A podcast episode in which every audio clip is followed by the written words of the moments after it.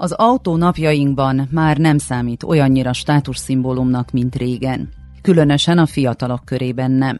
Ez zömében annak tudható be, hogy a gépjárművek túllépik az üvegházhatást okozó gázok kibocsátásának határértékeit. Az Európai Unió teljes üvegházhatású gáz kibocsátásának csak nem 30%-át az elmúlt években a közúti közlekedés tette ki. Ennek kétharmadát a személygépkocsik okozták. Vajon azt jelenteni ez, hogy az autó hamarosan a múlté lehet? Vajon le tudják-e vedleni az európaiak autófüggőségüket, és helyette inkább a környezetkímélőbb közlekedési eszközöket részesítenék-e előnyben, mondjuk a kerékpárt? Ezekre a kérdésekre keressük a választ mai podcastünkben. Az Európai Unióban napjainkban jellemző tendencia, hogy az emberek egyre később tanulnak megvezetni. Ebben több tényező is szerepet játszik, egyebek mellett az etikai és környezetvédelmi érvek, az egészségügyi és életminőségi megfontolások, az autókkal járó költségek fokozódó növekedése, valamint a fiatalok azon vágya, hogy korlátozott jövedelmüket elsősorban lakhatásra fordítsák. Andrei Brglez, a Nemzetközi Automobil Szövetség, azaz FIA szlovén tagjának elnöke, a fenntartható mobilitás szociológusa, kutatója, a szlovén rádiószínek nyilatkozott. Érdekes megvizsgálni a milleniumként is emlegetett Y generációt. Néhány évvel ezelőtt az autóipar, különösen az Egyesült Államokban és Európában attól tartott, hogy ez a korosztály felhagyott az autóvásárlással. A milleniumi fiatalok nem biztos, hogy a lehető legkorábban megszerzik a jogosítványt, de később mindenképp megteszik. Hogy mikor? Amint gyereket vállalnak. A kérdés persze az, hogy hasonló-e a helyzet a Z generációval is.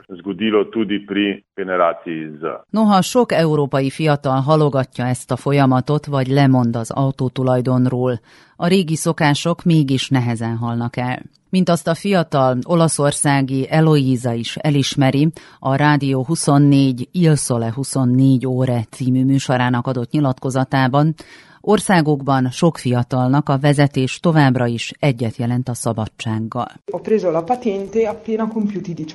Amint betöltöttem a 19-et, megkaptam a jogosítványomat. Nem mondhatnám, hogy valóban szükségem lett volna egy kocsira, hiszen Milánóban mindig gyorsan és egyszerűen utaztam a tömegközlekedéssel. Azzal, hogy megtanulsz vezetni, elnyered az önállóságod. Ha van autód, nem függsz másoktól, és ettől bizonyos értelemben felnőttnek érzed érzed magad. In un certo senso più grande. Az uniós statisztikák szerint Olaszország 2019-ben a második helyen állt az Európai Unióban, Luxemburg mögött az autótulajdonosok tekintetében. A szélesebb uniós kép azonban közel sem ennyire kecsegtető, hiszen a személygépkocsik károsanyag kibocsátásának csökkentésére irányuló törekvések eredményei nem túl biztatóak.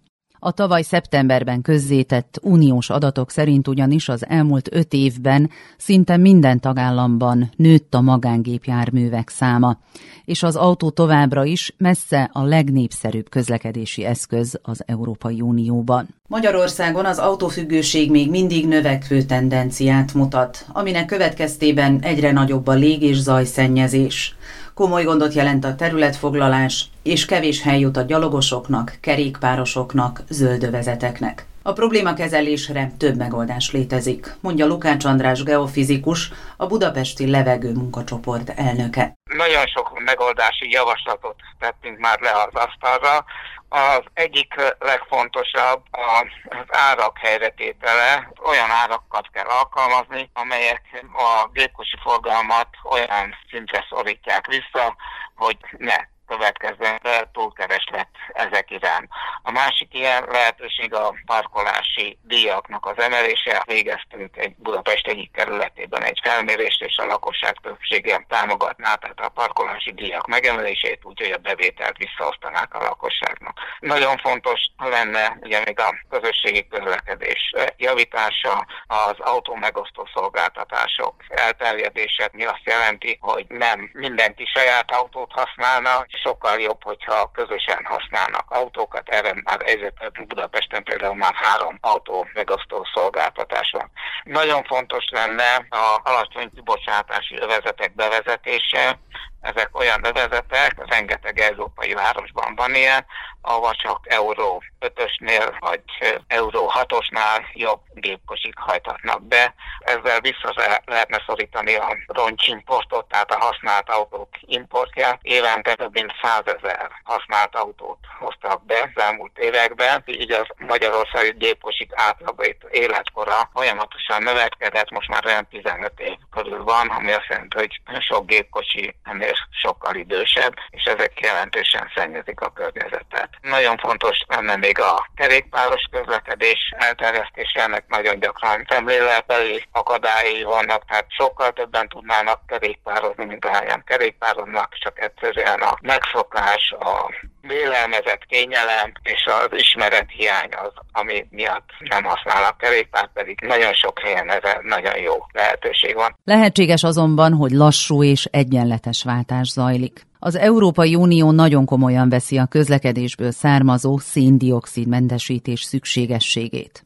A tervek között szerepel, hogy a városokban a tiszta és fenntarthatóbb, azaz a környezetkímélőbb mobilitás irányába haladjanak, miközben a távolabbi területeken javítanák az összeköttetéseket. A németországi Jenny Menzel és öt tagú családja 2018-ban mondott le az autóról. Az ő példájuk alátámasztja azt az állítást, miszerint fokozatosan mégiscsak változik a kocsihoz való viszonyulás. Amikor valóban szükségük van a négy kerekűre, autókölcsönzőt használnak. Az emberek túl sok pszichikai akadályt állítanak maguknak, ami gátolja őket abban, hogy autómentesen éljenek, mondja Menzel a német AMS rádiónak. Der große Punkt, der uns halt Umsteigen, das freiwillige Umsteigen a kulcskérdés, ami jelentősen megnehezítette a döntésünket, hogy önként váltsunk és megszabaduljunk az autótól, az az, hogy korábban el sem tudtuk képzelni, hogy ez gyerekek mellett is lehetséges. Mindig azzal érveltünk, hogy hogyan, mivel cipelgetnénk a gyereküléseket, és hogy oldjuk meg, ha esőben orvoshoz kell mennünk. A mi egy baleset után üzemképtelenné vált, így kénytelenek voltunk lemondani róla. Megdöbbenve tapasztaltuk, hogy ez mi milyen jól működik, és milyen előnyöket kínál, ezekre korábban sose figyeltünk fel. Amikor van autód, nem is vagy tudatában mindennek, és nem azon töröd a fejed, hogy megszabadulj tőle. És arra se igazán gondolunk, milyen jó érzés, amikor este nem kell parkolóhelyet keresnünk. Mivel az uniós polgárok több mint 70%-a városban él, minden bizonyal ez a kiinduló pont. Ugyanakkor sokan élnek városon kívül, és naponta ingázniuk kell. Mondjuk a németek a teljes utazási távolság 27%-át a munka miatt teszik meg, míg a horvátoknál ez az arány kis hián ennek a duplája, 47%. De nem mindenki talál működőképes alternatívát az autó helyett. Egy 25 éves fiatal következőképpen nyilatkozik az RTBF belga közszolgálati műsorszolgáltatónak. A volt élettársam egy gyárban dolgozott, három műszakban. 20 kilométer gyaloglás naponta csak azért, hogy munkába menjen valaki, egy kicsit sok. De a kocsi kölcsönzési díjak is közre játszanak. Ez a városban nagyon sokba kerül, vidéken valamivel olcsóbb. Ilyenkor szembe kell nézni a mobilitási kihívásokkal, és meg kell találni az egyensúlyt. Ahogyan a kormánynak is ez lenne a feladata a fiatal munkavállalók esetében, hiszen nekik biztosítaniuk kell a pénzt a megélhetésre, az étkezésre, és meg kell tanulniuk vezetni is, mert ez elengedhetetlen. Pierre Lenoy, a Brüsszeli Szabad Egyetem tanára, a mobilitás szociológiájának szakértője ugyanakkor a mobilitás társadalmi igazságtalanságának kockázataira figyelmeztet. Ezált ugyanis a három évvel ezelőtti francia sárga mellényesek tiltakozása hátterében.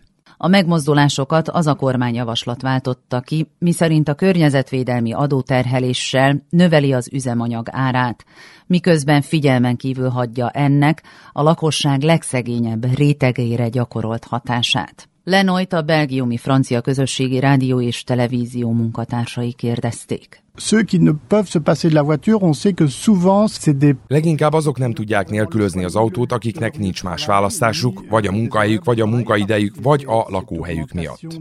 A legolcsóbb lakatás nem mindig a legmegfelelőbb. Az is megfigyelhető, hogy a legmagasabb beosztásúak, azaz a legnagyobb jövedelmiek azok, akiknek a legtöbb közlekedési eszközük van, például céges autót kapnak, és teljes egészében fedezik az úti költségeiket. Ezek a lehetőségek nem mindenkinek adatnak meg. Tehát minél alacsonyabb egy ember jövedelme, annál többe kerül a közlekedése. Face aux obligations, on pourrait dire de la mobilité. Lengyelországban az elmúlt években jelentősen megnövekedett az autóhasználat. Elsősorban azért, mert a távolság és a lefedettség hiánya miatt sokan nem tudják igénybe venni a tömegközlekedést. Marek Józefiak, a Greenpeace munkatársa a Lengyel Rádiónak adott interjújában az ország vasútrendszerének hanyatlására panaszkodott.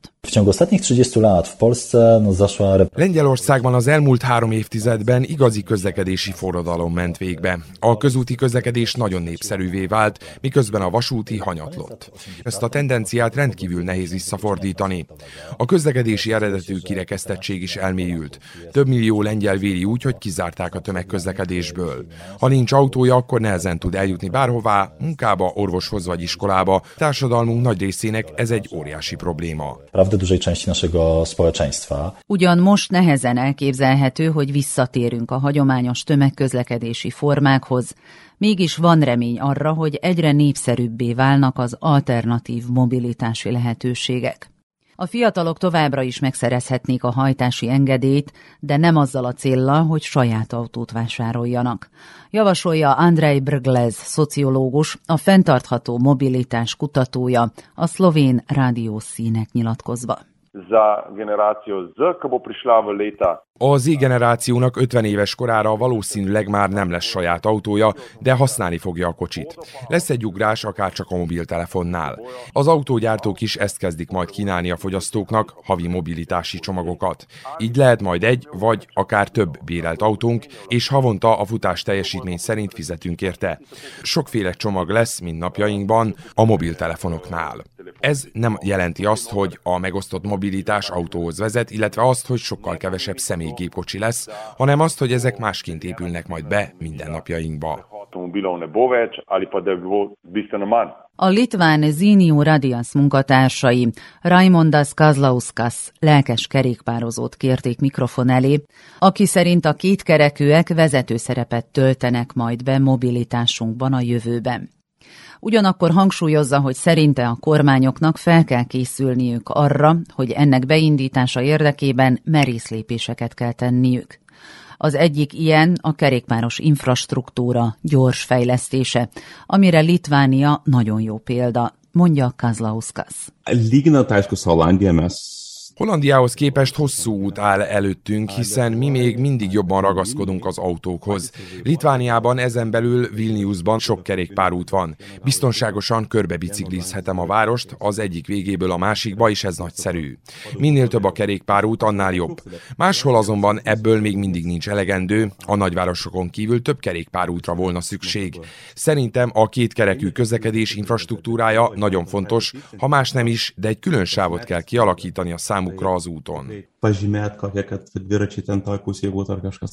A végső szó Radoszt Marinováé, a Velo Evolution bolgár kerékpáros civil szervezet tagjáé. Hogy könnyű-e autó nélkül élni? Azt mondanám, hogy az autó a mindennapi élet része, és nem kell teljesen megszabadulnunk tőle. Inkább úgy fogalmaznék, legyen részarányos a választási lehetőség. Amikor valóban autót kell használnunk, megtesszük, de ha nélkülözhetjük, akkor legyen más lehetőségünk, akár kerékpározás, akár tömegközlekedés, amelyek szolgáltatás és infrastruktúra szempontjából elég jók ahhoz, hogy az emberek biztonságban és elégedetnek érezzék magukat. Ne feledjük el azt se, hogy a gyaloglással és a kerékpározással edzésben tarthatjuk magunkat, ami pedig hozzájárul egészségünk megőrzéséhez, ahogyan bolygónkéhoz is. Ez mindenki számára fontos. Minden bizonyal nem ez az utolsó alkalom, hogy ezt a témakört boncolgatjuk az Euronet Plus Green Deal podcastjében. A viszonthallásra a következő alkalomig.